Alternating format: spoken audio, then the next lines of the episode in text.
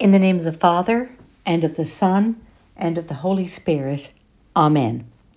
Hello, my name is Ann Walsh, and I'm a lay missionary of the Most Holy Redeemer from St. John's in Newfoundland and Labrador, Canada. Today is Sunday, the 13th Sunday in Ordinary Time. Our Gospel reading today is from the Gospel of Luke, chapter 9, verses 51 to 62.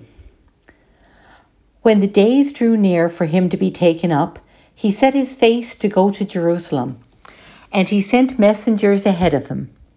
On their way, they entered a village of Samaritans to make ready for him, but they did not receive him, because his face was set toward Jerusalem. When the disciples James and John saw it, they said, Lord, do you want us to command fire to come down from heaven and consume them? But he turned and rebuked them. Then they went on to another village.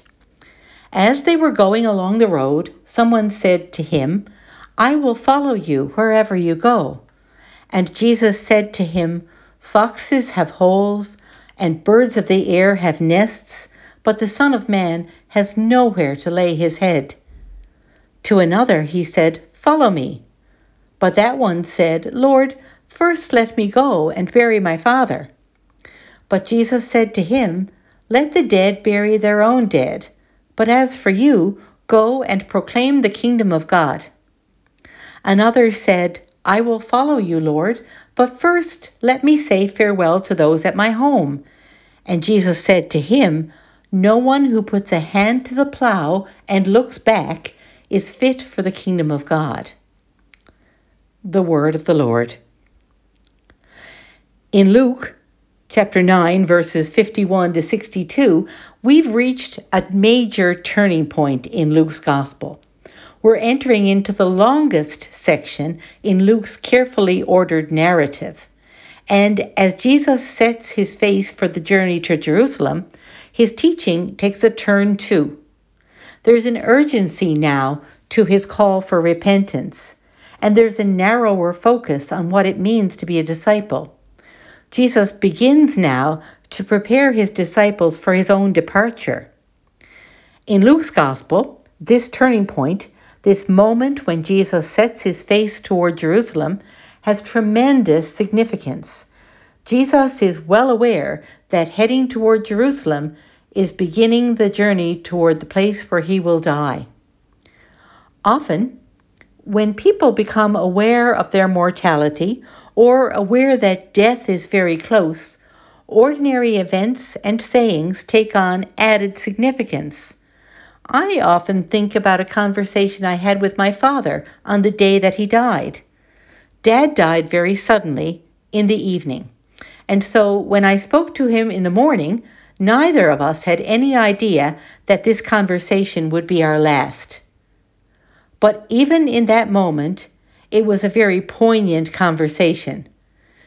Dad called me on the phone to tell me about the First Communion celebration in his parish that Sunday morning. He wanted to remember with me my own First Communion, how he was the cantor at that celebration, and how he had sat down with me the week before to get me to help him to pick out the hymns. Of course, that meant that the hymns at my First Communion were all my favorites. Usually, my telephone conversations with Dad ended with me saying, I love you, Dad, and he would answer, Me too. But that morning, the morning of the day that he died, the conversation ended very differently. He ended the conversation with, I love you, you know, and I answered, Me too the tables were kind of turned. It was only that night, after I had received the news that he had died, that my mother said, Did you think about the way he ended that conversation? That was the first time your father said, I love you, first. I've always held that memory very dear. So, when Jesus' disciples look back on these memories of Jesus years later, in the light of his crucifixion and his resurrection, it probably was a similar experience for them. The words Jesus said, the things he did, took on added meaning, and those disciples hung on to them and repeated them and played them over and over in their minds and hearts and then wrote them down so that they would not be lost. So, what did they make of Jesus saying to them, No one who puts a hand to the plow and looks back is fit for the kingdom of God? How did they think of this kind of harsh admonition when so much of Jesus' message, his words to them, the quality of his presence with them, had been about love? Remain in my love. Love one another as I have loved you. Love the Lord your God with all your heart and mind and strength, and love your neighbor as yourself. How did they put that together? To tell you the truth, I'm not sure how Luke and the other followers of Jesus thought about all this, but I have one little insight. My one little thought is that Jesus' commandment to love God and neighbor and his words in this gospel passage no one who puts a hand to the plow and looks back is fit for the kingdom of God. These things can be understood as integrally connected. Love is a feeling, love is an emotion, and love is also a decision, a commitment.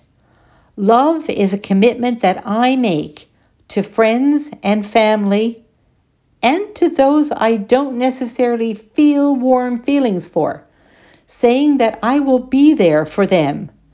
I will make a commitment to be there, not only in the good times, not only when things are easy and pleasant or going well, but perhaps most meaningfully, I will be there when things are rough, when the going gets tough, when it's not easy to love you when it's not easy to feel the warm feelings. Then, when things are more challenging, to look beside you and see a companion who has made a commitment to walk with you no matter what is especially meaningful. Someone who has put their hand to the plow and won't take it away. What a friend that is. What a commitment that is. Today, Jesus reminds us that discipleship means showing this kind of love and commitment to all of our sisters and brothers in the good times and also, and maybe especially, in the challenging times. Love means being there. Love means deciding to be there. Today, be there for someone who really needs you to walk beside them and know that when they look at you, they will see Jesus walking with them too. And may Almighty God bless us, Father, Son, and Holy Spirit. Amen.